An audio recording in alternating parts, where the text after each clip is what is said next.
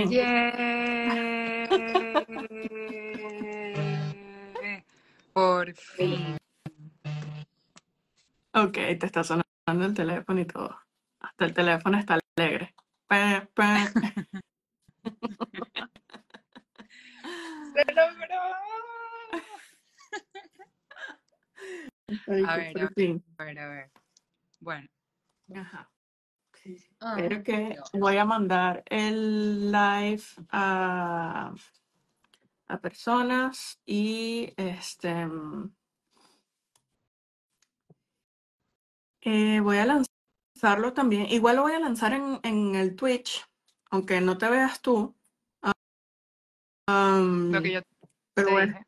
sí, voy a, voy a grabar con la, con la cámara de la computadora y, y le por Hola, ahí. Jesús Alonso. No sé. polis. Bienvenido. Bueno, inicialmente em, se supone que iba a hacer un live en Twitch, pero hemos estado Teniendo inconveniente. desde hace dos horas estamos intentando y, y no podemos hacer nada. Vamos a lanzarnos aquí. ¿Por qué no me está dejando ahorita? ¿Qué pasa? Mira, yo quiero, yo, por ejemplo, yo quiero poner este live. Ah, mira, Douglas se unió. Ah, entonces sí, eh, está también desde mi Instagram. ¡Eh! ¡Ay, qué fino! ¡Qué fino, qué fino! Déjame ver Ay, mira, se me ve un aquí colmillo. Colmillo y sexy. Mira. la vampiresa. La vampiresa te llaman. Em, Me ac- Me acabo de acordar de una canción que no voy a decir, pero bueno. ajá. Espera, déjame intentar. am, ajá, Estoy aquí, volviste. es que estoy, con- estoy configurando los audífonos, Mm, el audio, vale, para escucharte mejor. vale. Ok, ahora sí. Bien. Ajá, déjame solo Bienvenida, Ba- Bamba Torres. No sé quién es Bamba Torres, Bienvenido, bueno, bienvenido. bienvenido el querido, querido George. Es un alto pana mío. A ver, creo que ya está. Vamos a iniciar la transmisión también en Twitch, por si acaso.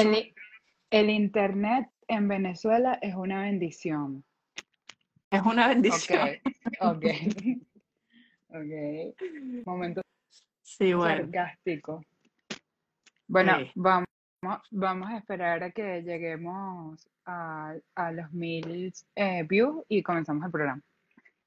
A los mil views. No. Mira, Marley se unió. Eh, Hola, Hola, Marley. bebecita. Newcastle, overtime.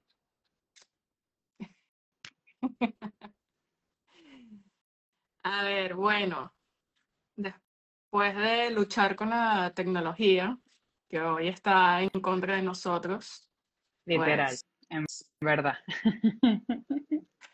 y después Pero de le, estos pelos despelucados, pero bueno, no no pasa nada. vale, pero les tenemos, les tenemos información importante, les tenemos información nueva, Información de última hora. información de última hora, así mismo. Ay, ay. Bueno, pues no sé, quiero explicarles un poquito. Esto es una nueva, mm, una nueva técnica que le estoy buscando a el pro- programa de La Conejera Podcast. Em, año nuevo, año nuevo y podcast diferente. No, no, pusieron aquí, vamos por cinco, chicas. Nos faltan 995. Si se puede. Vamos, vamos, a paso vencedores. No, paso. Ya ahorita se va a empezar a conectar la gente. Sí, sí, sí, sí, estoy segura. Bueno, lo que estaba diciendo era que, eh, pues nada, normalmente yo saco el programa todos los domingos o, o eso intento, por lo menos una vez cada dos semanas lo saco. Y em, YouTube es como que súper complicado, tanto para subir de seguidores, como, o sea, tienes, yo no puedo dedicarme a esto 100% para poder hacer crecer el canal. Así que dije, bueno, parece que hay otras plataformas, ¿verdad? Que están como ayudando un poquito más a los creadores de contenido. Y, me dije, bueno, vamos a intentar con Twitch, que parece que está siendo una, una plataforma muy buena para, para podcast. Eh, no se logró hoy, vamos a ver cómo, cómo logramos hacerlo la próxima vez. pero bueno, buscamos la manera de, de, que la gente igual se conectara. Eh, desde aquí en Instagram, yo lo estoy poniendo igual en live eh, en Twitch, si se quieren meter por ahí, este, pero no verán la hermosa cara de mi amiga Bárbara. Para quienes no la conozcan, pues Bárbara es eh, una de mis mejores amigas, vamos a decirlo así. Momento cursi. Es como una hermana de sangre. es mi hermana de sangre y mm, ella actualmente es locutora, ¿cierto? Claro que sí, claro que sí, claro que sí. Somos sexy.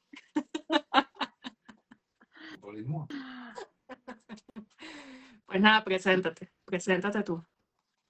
Bueno, hola a, a los cinco que están, que ahorita, bueno, vamos a llegar a mil. Estoy súper encantada de estar en el podcast de mi amiga, en este nuevo proyecto de ella. La verdad me encanta, me encanta el tema porque ni siquiera lo sabía.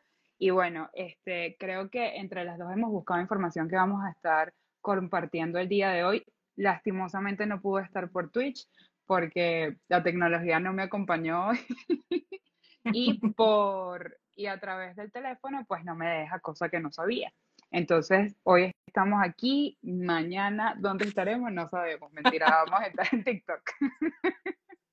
Sí, TikTok nos deja, porque además a mí no me está dejando hacer live, no sé por qué.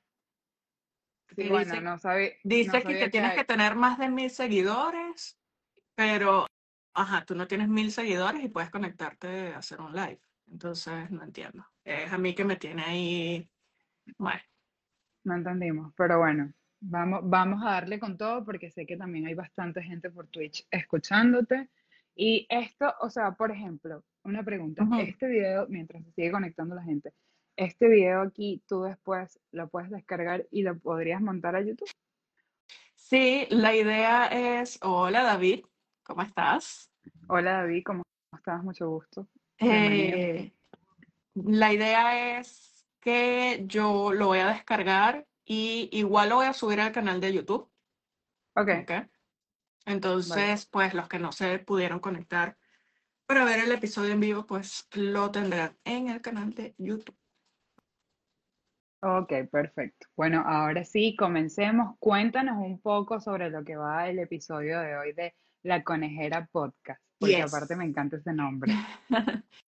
bueno, como todos saben, la conejera, eh, la idea de la conejera es entrar en esos huecos para el chinazo, eh, entrar en, en esa información y y cada vez que no conoces algo, pues entras en otro tema y después saltas a otro tema y así vamos, ¿verdad? Entonces, como ahorita está muy de moda eh, la Sociedad de las Nieves, mi querido amigo Bam Bam, que anda por ahí, eh, él hace tiempo me había dado este tema y yo dije, bueno, perfecto, como ahorita está de moda, vamos a, hablar de esto que es realmente un poco intrigante, un poco bastante, vamos a decirlo, y es sobre los cadáveres que se encuentran en el Everest.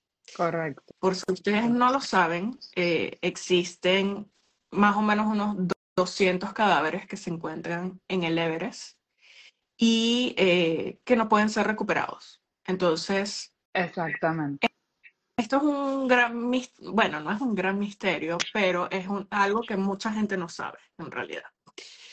Em, hay un punto que, que, se llama como la zona de la muerte y es ahí donde la mayoría se queda cuando suben a, cuando quieren escalar el Everest. Lo que me da risa es un poco triste, pero a la misma vez me da risa, es que muchos de esos cadáveres tienen nombres. O sea, les han puesto nombres. Okay. Les han puesto que sí. Eh, yo vi el otro, eh, aquí cuando estaba buscando, vi uno que se llama El Saludador. O sea, como que el que está saludando. Hay otro que le llaman el botas verdes, pues me imagino que es porque tiene unas botas verdes y entonces así va, ¿no? Tiene, tienes como que varios nombres para los diferentes cadáveres. Es un poco, poco extraño, en realidad.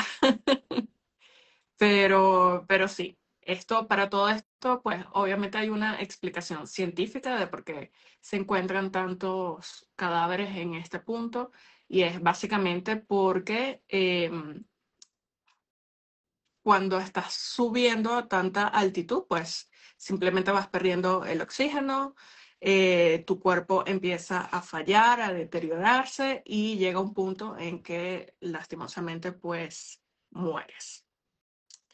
Entonces, no sé qué, conseguiste tú por ahí. Bueno, de hecho, eh, sobre lo que estás diciendo, la parte de que tienen nombres, eh, justamente cuando yo estaba investigando sobre este tema, noté que habían personas que estaban escalando, y ahora entiendo bien la foto, y habían como unas especies de muñecos, pero en realidad no son muñecos, creo que son los muertos, de hecho. Y sabes, y los ponen como en formas como si estuvieran sentados y tal, y se toman fotos con ellos, cosa que me parece un poco creepy, pero sí, eh, sí pero ahora, bueno, ahora sí entiendo qué era, porque yo me quedé, ¿qué, ¿qué es esto? Ahora ya sé qué es. Pero sí, la verdad es que esto es un tema bastante interesante porque cuando ella me lo nombró, en verdad yo al momento acababa de ver la película que ella acaba de mencionar y yo pensaba que íbamos a hablar de ese tema. Y ella me dice, no, ya va, es que no vamos a hablar de ese tema, vamos a hablar del monte Everest y la cantidad de gente que no han podido eh, ir a auxiliar, o sea, a, a llevárselos de allí los cuerpos, eh, por lo que ella misma está diciendo, por, por los problemas de altitud y, y, muchas cosas más que ella, bueno, les irá explicando y yo iré complementando. Yes. Entonces, bueno, vamos a empezar por lo más, eh, lo más básico, ¿no? Eh, el monte Everest tiene 8.848 metros de altitud sobre el nivel del, del mar. O sea, eso es bastante alto. vamos a, vamos a ver eh, bueno, yo creo que la mayoría que nos está viendo ahorita deben ser de Venezuela, me imagino yo. Eh, ¿El Ávila cuánto, cuántos metros sobre el nivel del mar tiene? Eh, vamos a ver. Son 2.765. Exacto. Entonces son... 2.765 metros. Ajá. Entonces, imagínense, esto es 8.848. Es bastante, en realidad. Con, con 86. ajá, bueno. Hay, un, hay un dato que me pareció mm, eh, curioso y es que, bueno, en internet dice que son más o menos 300 personas que han muerto, antes dije 200, pero deben ser 300 personas más o menos. Em, que han muerto intentando escalarlo. Pero hay dos años en donde no hubo ningún fallecimiento registrado eh, en la montaña y fue en 1977 y en 2020. En 2020 todos conocemos COVID, pues creo que estaba cerrado, no tenían acceso y pues no se registró ninguna, ningún fallecimiento, pero en 1977 eh, dice que solo dos personas alcanzaron la cima. Dice que la mayoría de las muertes se han atribuido a avalanchas, lesiones por caídas o colapso de hielo, hipotermia o problemas de salud relacionados con las condiciones de la montaña. Eh, y que no todos los eh, cadáveres han sido localizados, por lo que los detalles de estas muertes no están disponibles. La mayoría de los cuerpos aún permanecen en la montaña, incluso eh, son muy difíciles de recuperar. Bueno, pero si te pones a ver, o sea, si te pones a ver, cuando yo estuve investigando decía que había alrededor de 200 muertos, tú estás diciendo 300, pero la cifra exacta nunca la vamos a saber porque como, como ya tú estás diciendo, o sea, mira la altitud de esta montaña, mira lo grande que es, es imposible que quizás hayan otras personas pues que hayan fallecido y evidentemente pues no, o sea, no puedes localizarlas, no sabes, se pudieron haber perdido, tantas cosas pues, se pudieron haber quedado atrapadas y no se ven, entonces es medio relativo la cantidad al menos, que esto sí, yo no lo encontré, que cuando ya tú comienzas a subir eh, este monte, que también lo conocen como Sagarmata o Chomolu, Chomolungam, Chomolungama. Vamos, que tú puedes. En nepali, o sea, está en nepali, vale, discúlpenme. O sea, pero, oye, o sea, yo no sé, yo no sé, no sé si tú investigaste esta parte, pero cuando tú ya comienzas a escalar como tal, o sea, no sé si tú firmes como algo, eh, ¿sabes? Algún tipo de ah. documento o algo, porque por ahí también... Es bajo tu responsabilidad.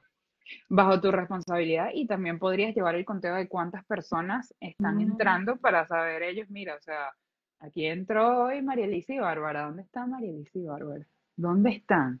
Eso, pues ojo, o sea, podría ser una opción, digo yo. Sí, o si no, lo otro, pues sería, obviamente las personas dicen, mira, le, dirán a su familia o amigos, mira, me voy a dar mi aventura de escalar el Monte Everest y más nunca apareció y dirán, bueno, o sea, lo tienen que reportar, pues, y dirán, bueno, quizás, quizás se quedó por allá arriba. es una familia, es una familia por arriba. Consigue otro mundo, un nuevo mundo. No, no, vale, eso nunca, nunca se sabe. Uno no sabe, uno no sabe. Pero sí, en realidad es, me, me, me, llama bastante la atención y luego de, ver, de, de haber visto esta película eh, de la, la, Sociedad de la Nieve, ¿no? Eh, eh, yo no me quiero imaginar lo difícil que debe ser quizás para una persona que probablemente no murió en el, en el momento, pero sí que estuvo herida o está convaleciente o, o sea, está agonizando, porque por ejemplo, aquí, dentro de todo lo malo, pues eran varios y estaban unidos, pero aquí si tú estás solo, no me quiero imaginar el nivel pues de, desesperación, todas las cosas que pensarás, que no tienes nadie que te ayude, entonces, bueno, debe ser, debe ser bastante complicado, la verdad. Sí, además que mm, yo, yo no sé cómo llegas a, ese punto de, decir yo quiero escalar el Everest. Eh, o sea, sé, que hay muchas personas que lo quieren hacer y la mayoría pues se dedica a hacer alpinismo o hacer este, sí, a, a escalar montañas y tal, pero sabiendo esa posibilidad de que puedes, o sea, de que es algo peligroso realmente, eh, no sé cómo, cómo, cómo, tu mente dice, vamos a hacerlo, vamos a lanzarnos a esta aventura. ¿Sabes? Es como... No. Sí, porque yo creo que yo creo que también más allá de eso lo ven como quizás un reto personal de yo quiero hacerlo, yo quiero subirlo, yo sí puedo. Y, y bueno, evidentemente hay gente, no soy el caso, que le gustan los deportes extremos. Y, y, es algo que les llama, les llama la atención, les fascina estar subiendo una montaña, ir a sitios donde está solo, ir a sitios donde hay peligro. Y, y de verdad que hay gente que le gusta eso. Y evidentemente para mí las personas que hacen este tipo de deporte y sobre todo que deciden escalar este monte sabiendo pues de su altitud, sabiendo el clima, sabiendo lo que te estás enfrentando, porque Evidentemente una persona pues que va a hacer esto eh, tiene que tener un entrenamiento previo, tiene que estar mentalizado, o sea, tienes que tener muchas cosas eh, a favor que tuviste que haber practicado, mentalizarte, estudiado, porque esto no es como que una decisión que tú tomas de un día para otro y decir, bueno, sí, mira, yo hoy me levanto y quiero escalar el Monte Everest y me voy. No. Así que, pues, me imagino que hay gente que dentro de todo sabe lo que hace. Sí, yo, yo me puse a averiguar ahí un poquito y voy a buscar aquí em, cómo es ese entrenamiento para que puedas subir al Everest. Eh, quiero, antes, antes de ir con esto, si tienen alguna pregunta o algo, hay una cajita de preguntas ahí donde pueden darle clic y, y nosotros vamos leyendo vamos averiguando juntos y aprendiendo como familia. Eh, Uy, y Bárbara se me fue. Ahí está. Ajá. eh, el entrenamiento de Kilian Jornet, que es un esquiador y corredor de alta montaña español, es uno de los más reconocidos a nivel mundial. Eh, hicieron un entrenamiento en hipoxia. ¿Qué es hipoxia? ¿Qué es esto? Eh, hipoxia es cuando te falta el oxígeno. Un entrenamiento en hipoxia, me imagino que a, medida que va subiendo. Claro, va faltando el oxígeno. Que va faltando el oxígeno y me imagino que ellos quizás tendrán algún método para que no, es que no te falte el oxígeno, pero sino que tu cuerpo esté ya, no, la palabra no es aclimatado, pero sí digamos que de alguna manera puedas, soportarlo, exacto. Ok, sí, aquí dice eh, que utilizaba una máscara hipóxica que simula las condiciones de falta de oxígeno de la altura ah, y con ella realizaba ejercicios aeróbicos como correr en cinta o bicicleta estática, además de dormir. Wow, o sea, no es que simplemente tienes que, preparar tu cuerpo físicamente a, a, tener más fuerza y más, y más capacidad para, para, escalar, sino eh, tienes que luchar con esto de, la falta de oxígeno. Y tienes que claro, eh, evidentemente, porque a, a medida que tú estás más alto, menos oxígeno vas a tener. Total. Mira, aquí... entonces te, vas a marear, te van a dar ganas de vomitar, te puede venir un infarto, o sea, tantas cosas. Eso, eh, eso de que te marees es lo que llaman el mal de páramo, cuando uno va para, para Mérida. Es por eso mismo. Mm, relativamente sí, porque recuérdate que eh, cuando tú vas a Mérida, o sea, vas, vas, por ejemplo, el Pico Bolívar, que es el pico más alto que tiene Venezuela, eh, la altura te pega porque tú no estás acostumbrado a esa altura. O por ejemplo, la gente que va a Bolivia, eh, cuando, tú, cuando tú llegas allá, ellos te dicen que hay unas pastillas que ellos venden que las tienes que tomar como por dos, tres días, porque como ellos están tan altos, tú te vas a sentir extremadamente mareado. O sea, te estoy diciendo mareado caminando en la calle, o sea, mareadísimo. Si no te tomas las pastillas, porque, o sea, tu cuerpo no está acostumbrado a eso. Con más razón lo que tú me estás diciendo, que estas personas pues probarán esas cámaras esas máscaras, esas cámaras, para, ¿sabes? Para que el cuerpo se vaya acostumbrando, aclimatando a lo que vas a, vivir aproximadamente por lo que yo estuve investigando dos semanas. Porque lo que tú tardas supuestamente en subir y bajar este monte en una persona que esté en su, digamos, o sea, que esté bien entrenada, va a ser dos semanas. Hay personas que lo hacen en una semana, pero por lo general las personas se tardan una semana subiendo y una semana bajando. Wow. Wow, wow. Sí. Eh, Espera, voy a buscar un poquito de agua porque la sed. Merci. Em, bueno, aquí estoy viendo em, un, mes, un mes antes de eh, subir, Jornet realizó un entrenamiento que consistía en, por la mañana, entrenamiento de esquí de seis horas. O sea, uno, yo, yo nada más he esquiado una vez, a pesar de que tengo los Alpes aquí al lado. Eh, pero es, digamos que es costoso y no es tan fácil tampoco. pero nada más, o sea, tú estás ahí una o dos horas y terminas muerto. O sea, es, es una actividad, es una actividad que, que, requiere de mucho esfuerzo. Imagínate entrenar seis horas de esquí. Ah. Claro, ¿no? Y, y recuérdate que a medida, a medida, o sea, esto es algo muy complejo porque a medida que tú vas subiendo, estás teniendo, eh, con el frío, comienzas a tener más gasto calórico.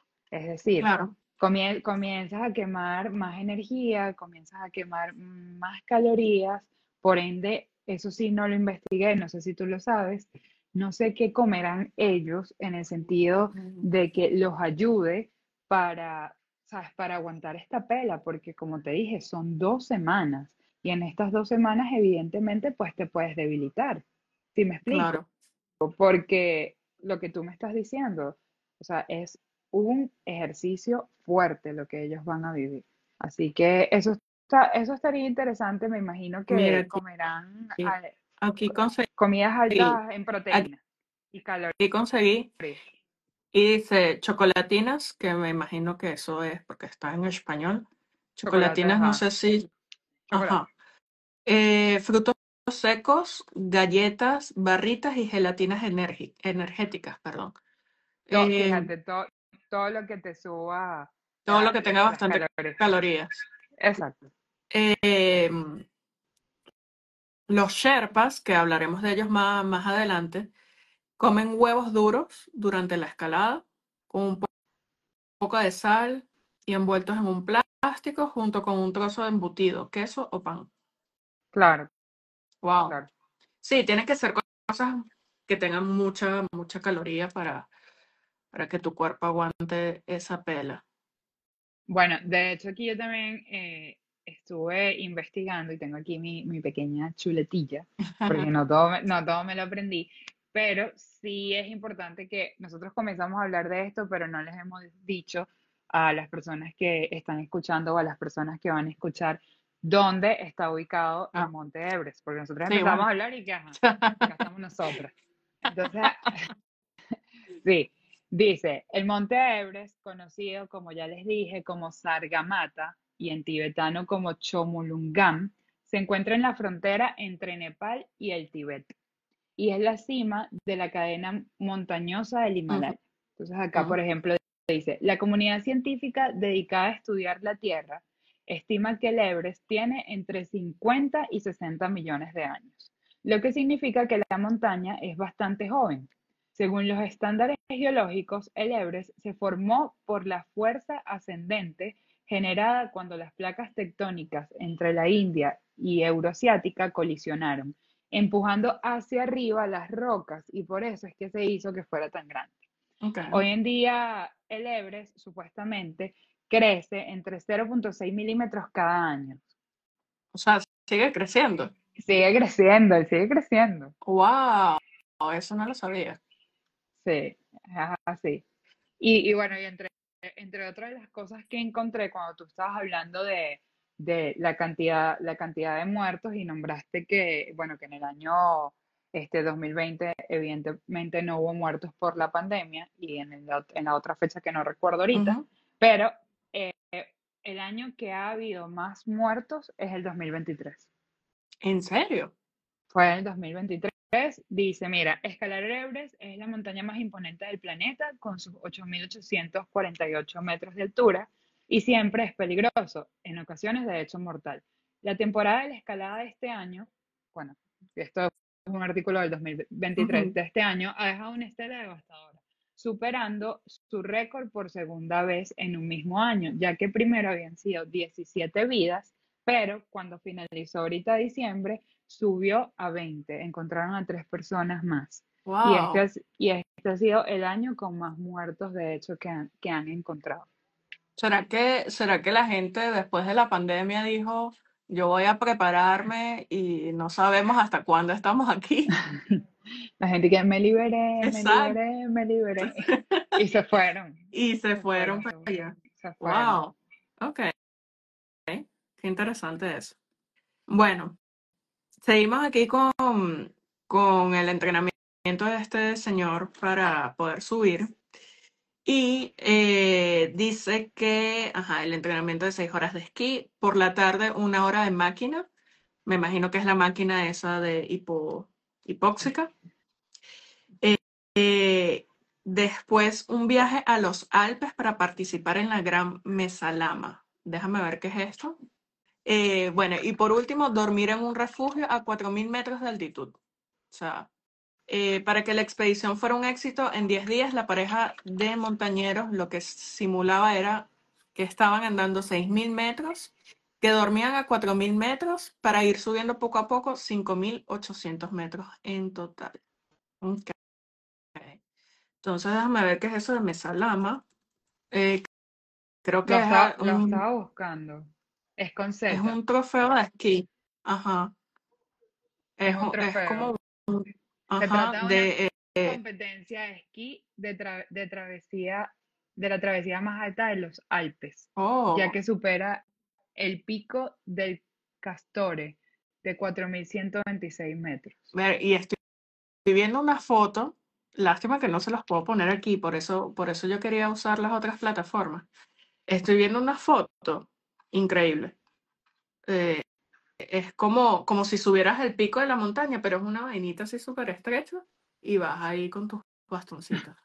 Vaina tan loca. Bueno, pues ya sabemos cómo se entrenan más o menos eh, y lo que comen.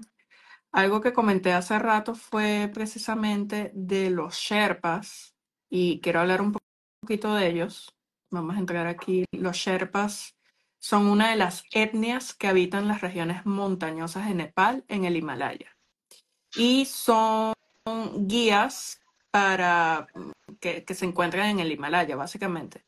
la mayoría vive en la región oriental de Nepal. existen 150.000 Sherpas de Nepal. Eh, y la mayoría viven en el Tíbet, hay también en la India, en la China. Ok. Entonces, básicamente, estos Sherpas, yo no sé si ellos ayudan, me imagino que es lo que hacen, exacto, que son como guías, pero ¿será que ellos siguen subiendo hasta, o sea, a ver, ¿cómo me explico? ¿Será que llega un límite donde ellos suben y si la persona quiere subir más, pues ya es riesgo de la persona?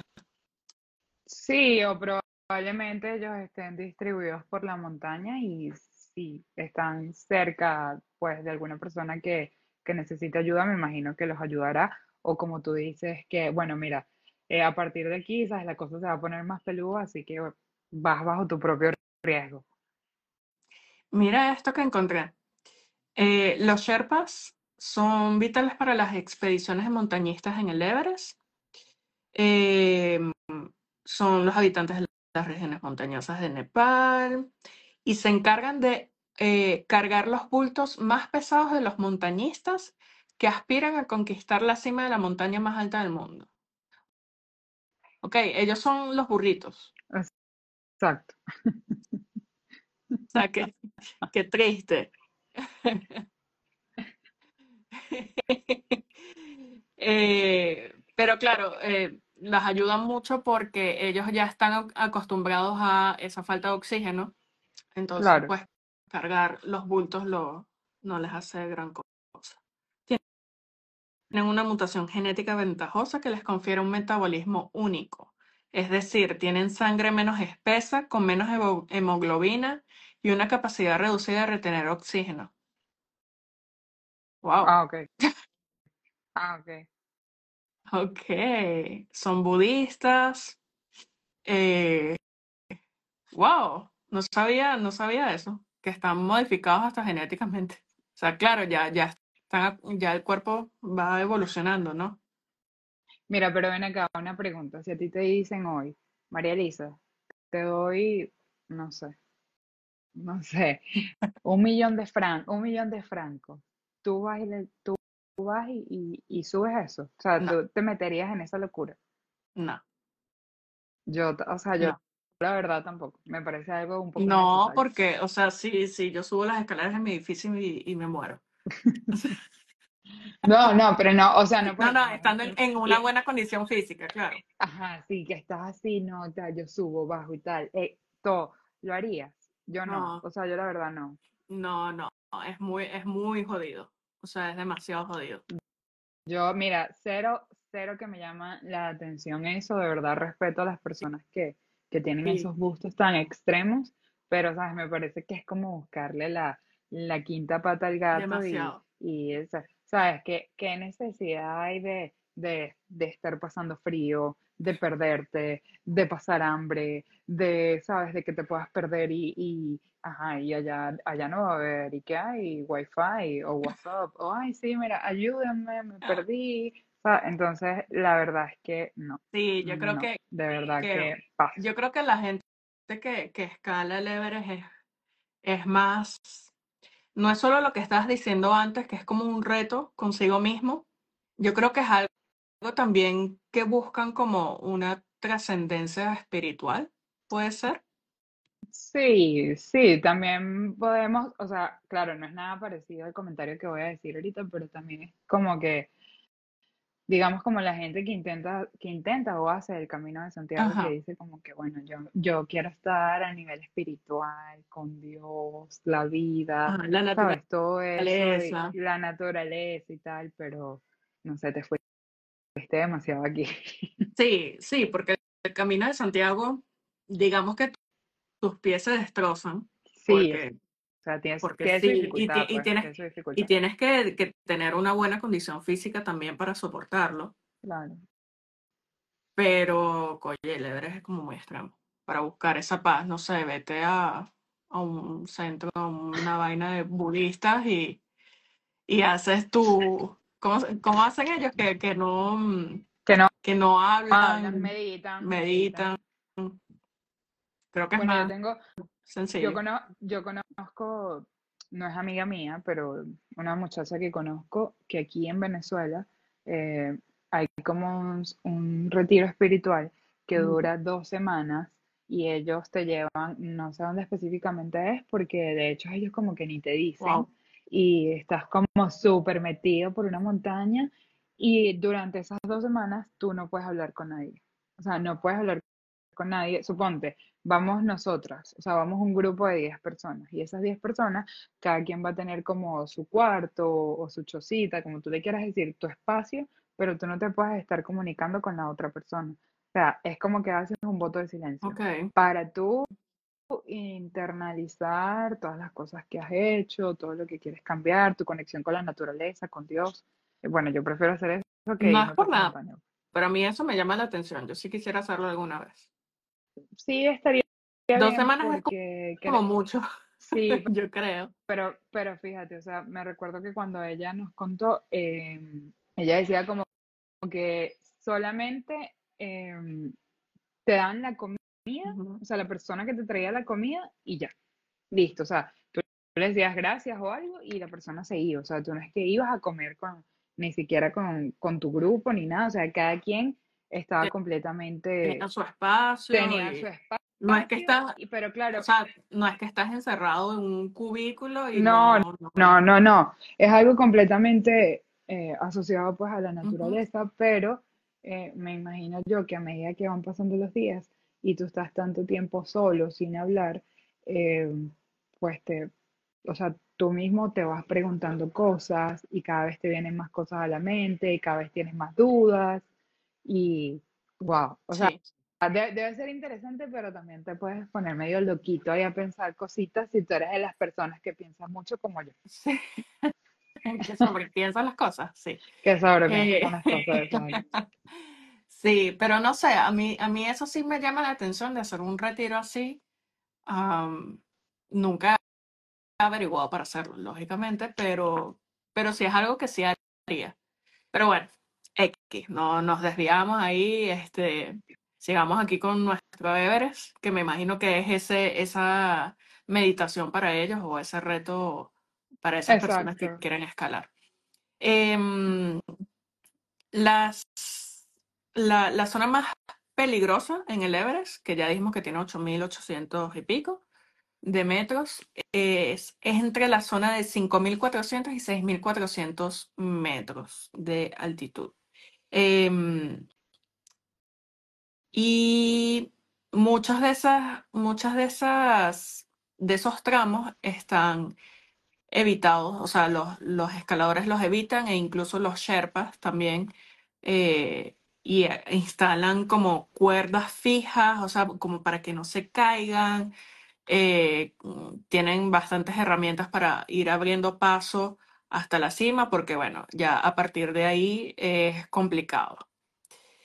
Y eh, la parte más alta de la montaña, lógicamente, se encuentra en esa zona de la muerte. y, estoy viendo aquí, tiene bastante presión atmosférica, me imagino, es que, o sea, cinco mil y pico, seis mil y pico, no, no es nada fácil. Pero bueno, yo quería ver eh, cuándo fue, cuándo encontraron la primera persona, el primer cuerpo. ¿Tú, tú sabes cuándo fue? No, no, esa información no la tengo. Tengo por aquí otro datico, es de que por qué, por qué no bajan los cuerpos. Ajá, eso lo dejamos para el final. Ok. Em, aquí yo tengo que las primeras muertes registradas eh, eh, fueron las, siete- las de siete porteadores de la expedición británica al Monte Everest en 1922. Wow. Wow. Wow. Y ellos fallecieron en una avalancha. Wow. Sí, em, y bueno, ya como dijimos, ha- han habido unos 200, 300 personas. Yo quería averiguar eso de los nombres que le dan, porque me, me llama mucho la atención eh, lo de los nombres que le dan a los cadáveres. Vamos a Ok. ver aquí. Los cadáveres, ta, ta, ta, ta, ta. Bueno, dicen que 150 no se han encontrado aún. O sea, que pueden ser aún más. Mira, tienes Que no, han- que no han encontrado 150 Ujú. cadáveres. Entonces ellos sí deben de llevar lo que yo te decía, ellos deben de llevar algún conteo cuando comienzas a subir la, la, la montaña. Sí, sí, sí, me imagino, me imagino. Eh, eh, ajá, la cantidad de oxígeno respirable es un tercio de lo habitual. Muchos necesitan botellas de oxígeno. Vamos a ver. Eh, estoy viendo una foto. Hay uno que, que subió y tiene, no tiene las piernas de la rodilla hacia abajo. Tiene como, ¿sabes? Los implantes. Implantes, dice. Y está escalando, marica, qué duro. Verga. Mm, mm, el corazón va más rápido en esta altura para suministrar oxígeno. Ah,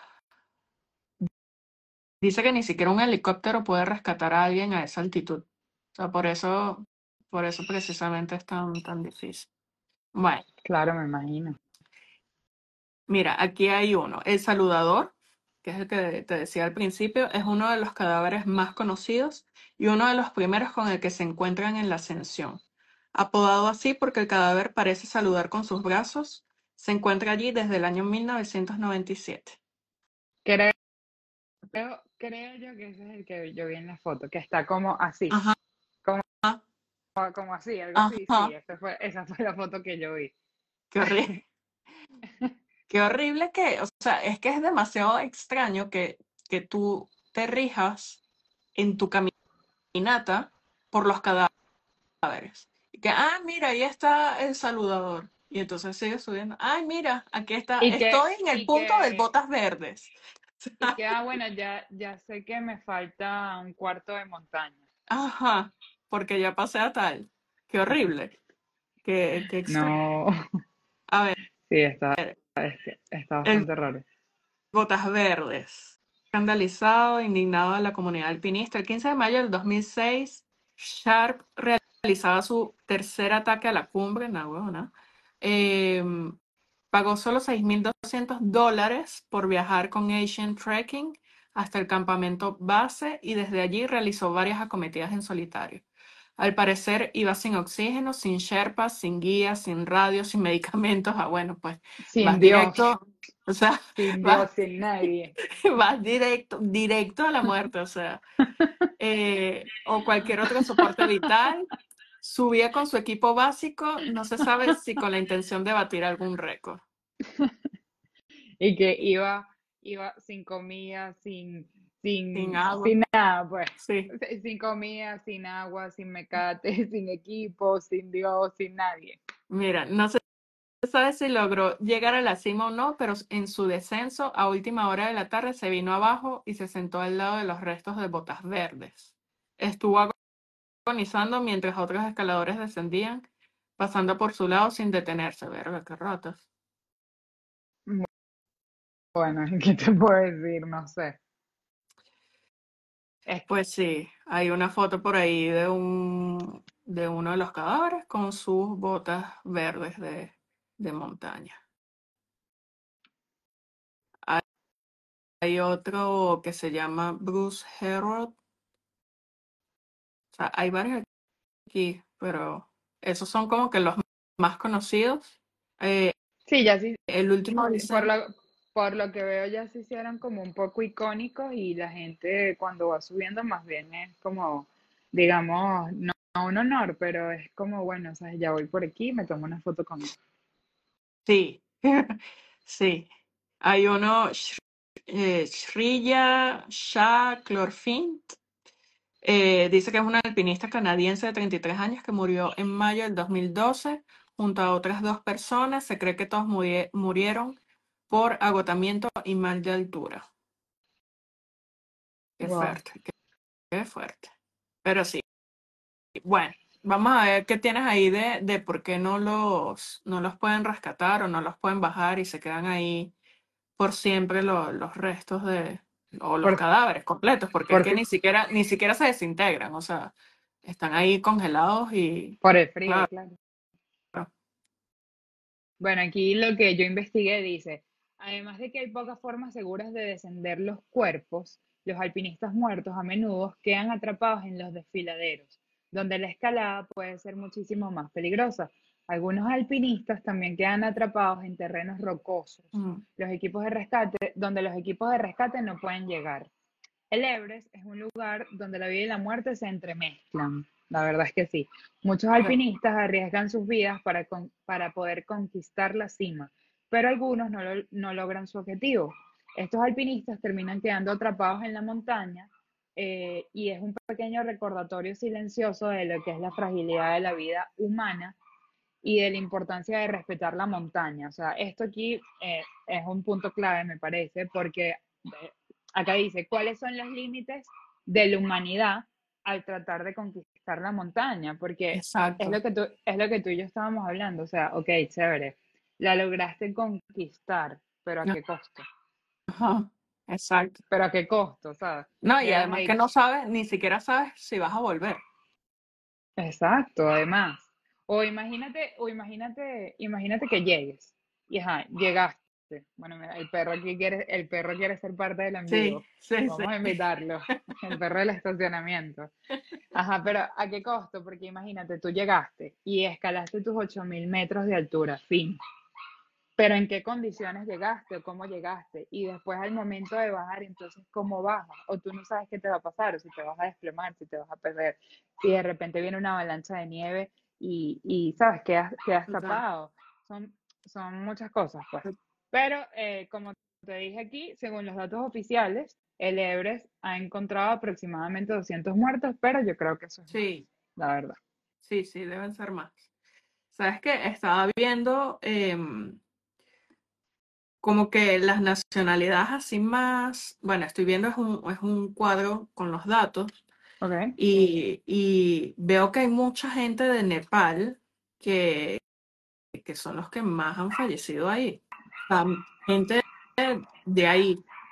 De ahí, claro. Y la Sí, bueno, mayoría, eh, muchas eran expediciones. Y que claro. expediciones australianas, expediciones de, Ital- de Italia y cosas así. Bueno, no, la verdad no tengo ni idea de qué costo eh, tiene, por ejemplo, porque esto no lo investigué, pero no sé cuánto puede llegar a costar eh, llegar a escalar el, el- el Everest, porque evidentemente pues todo esto eh, es un costo desde el momento, desde el momento que estás entrenando, por ejemplo, con las cámaras de, de hipoxia y todo el entrenamiento que le tienes que pagar a alguien, hasta todos los equipos que tienes que comprar, más todo lo que tienes que llevar, más el te lo viaje hasta tengo, allá, te lo tengo. te lo tengo. Te lo tengo. Mira, dice, cada extranjero actualmente, esto actualmente, vamos a ver de qué fecha es, si consigo la fecha, 2023. Actualmente paga unos 11 mil dólares por permiso. O sea, nada más para conseguir un permiso para escalar son 11 mil dólares. Samo, démelo a mí. A lo que se, a lo que se suman gastos de entre 40 mil y 90 mil dólares para equipos y, y acompañantes con los que escalar. ¿Cómo? Sabroso. No, ya va, O espérate. sea, que O fácil sea, son entre 50 mil y 100 mil dólares para... para perder la vida. Bueno, es que eso es como lo que hicieron esta gente de, de la implosión de- del, del submarino, que pagaron una millonada y se murieron como unos pendejos. No, bueno, pero ya va, espérate. Lo- o sea, lo del submarino, a lo mejor me lo pensara todavía. Porque por un momento, digamos tú, bueno, o sea, no es un esfuerzo físico. ¿Sí me explico? O sea, tú vas sentadito y tienes, tienes oxígeno y bueno, se acabó el oxígeno, ya vamos a hacer, nos morimos. Pero no, o sea, no, tiene su riesgo igual, pero creo que este es algo mucho más sacrificado en todos los sentidos. Coño, demasiado. ¿qué le pasa a ese perro? Vale. Vamos a invitarle. Ajá. Mire, y dice que em, recuperar los cuerpos de los campamentos más altos puede costar hasta 200 mil dólares. Por eso mucha gente se queda ahí, porque, ajá, ¿cómo vas a recuperar el cuerpo? ¿Pero qué es eso? No, no, la verdad es que no, no, no me apunto, ahora menos me apunto. Y que bueno, paso. La verdad, Demasiado, vale, no vale, demasiado. Mira, incluso, eh, incluso el título del, del- de este artículo dice, escalar el Everest es un deporte de ricos. Bueno, Es verdad. ya va, es verdad. O sea, si nada más para tener el, el permiso son 11 mil dólares, o sea, wow. Ajá, pero eh, no te voy a poner a buscar eso, pero ponte a pensar, ¿por qué 11 mil dólares para escalar una montaña donde sabes que te puedes morir? O sea, ¿qué tanto permiso tienes que dar? No, bueno, no sé, porque vamos a ver, capaz y lo consigo.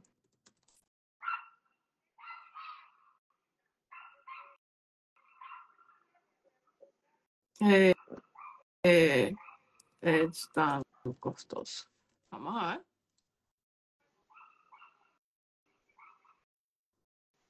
Mm, pues no, no, no me sale aquí, pero sí, en todos lados dice como 40, entre 45 mil dólares y 100 mil dólares en total. No, bueno, la verdad es que paso. Y demasiado, ¿qué es eso? O sea, no me imaginé que ¿Sabes a cuánto, que fuese que tuviese que pagar un permiso tan costoso. sabes a cuántos países tú pudieras ir con ese dinero? Sí.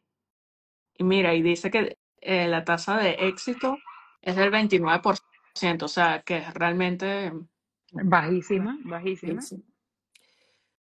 Sí, pues sí. Pues nada, yo me quedo aquí en tierra.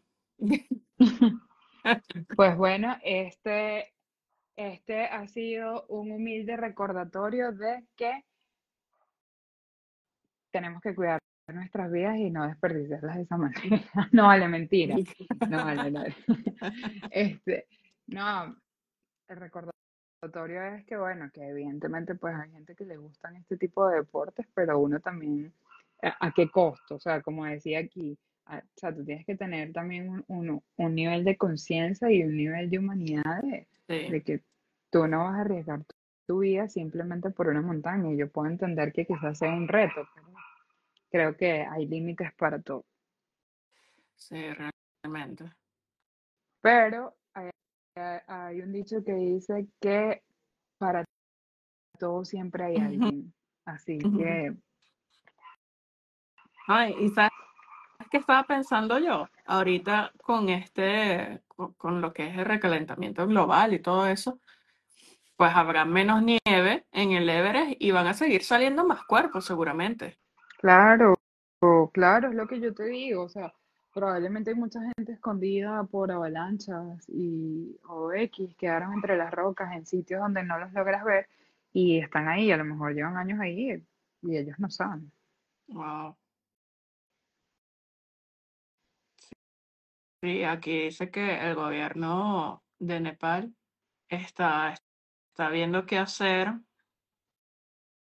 porque podría haber más de 100 cuerpos en el Everest.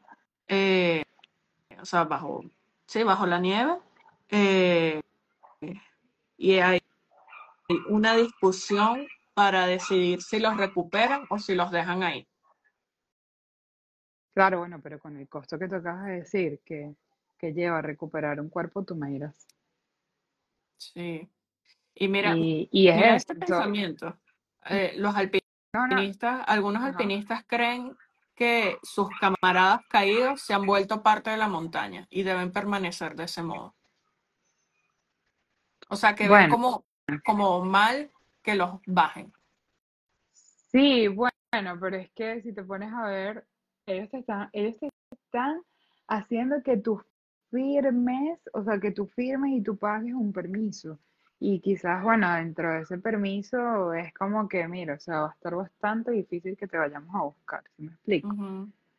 Porque ya sabemos los, los costos elevados y además no es tanto el costo elevado. Probablemente, ¿sabes? Para los mismos rescatistas va a ser difícil buscar una persona que esté quizás en... Ahí está. Ajá. Instagram nos dijo así como que están hablando demasiada paja. Basta, así, basta, basta, Basta. basta. Y, uy, esto se me pegó aquí. Bueno, pero es que se, se nos fue la hora rápido. Se nos fue la hora rápido y llegó el momento de, de despedirnos. Nos cortaron y que ya, silencio. Ya hasta mi, mi paral se quedó sin, sin batería, sin nada, así que, bueno, ¿qué te puedo decir? Bueno, pues fue un placer hablar contigo. Me gustó este formato, la verdad. Vamos a ver No, si... está fino, está fino, pero sí me gustaría, si, si llegas a hacer otro episodio y me quieres llegar a invitar, podría ser a través de TikTok. Creo que va a ser mucho mejor. Sí, eh, tiene mucho más alcance, pero bueno, tenemos que investigar allí algunas cositas de la configuración para ver cómo se Pero está fino esto, mira, puedes invitar a cualquier persona, de hecho. sí, sí, sí, sí. Pero me gusta, me gusta. Vamos a, vamos a averiguar eso de, de TikTok y sí, y, y lanzarnos otro episodio. Me gustó. Creo que me siento más ah, ligera teniendo a alguien como invitado porque, uff, Claro, no, es, es más rápido, es más rápido y, y la conversación fluye también más. fluye, sí, sí. Entonces, bueno, nada, pues un placer. Ay, mucho gusto.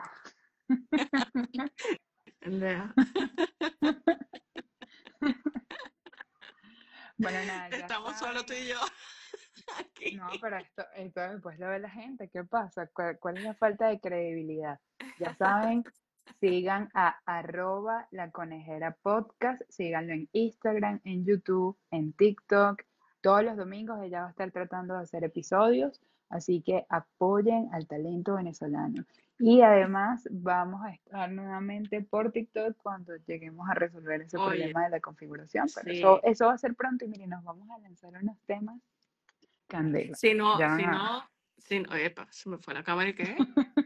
Eh, si no, eh, marica, cómprate una cámara y le damos por Twitch. Twitch la está dando. Sí, pero una, un- ah, una cámara, claro, la integro aquí ya, ya entendí. A la computadora, ya. Claro. Así, así tienes una buena imagen. Claro. ¿ok? Por favor. Que gracias y que. Bueno, estamos hablando y ya saben, próximamente nos veremos por aquí. Chao. Hasta la próxima. Besos. chao. Bye.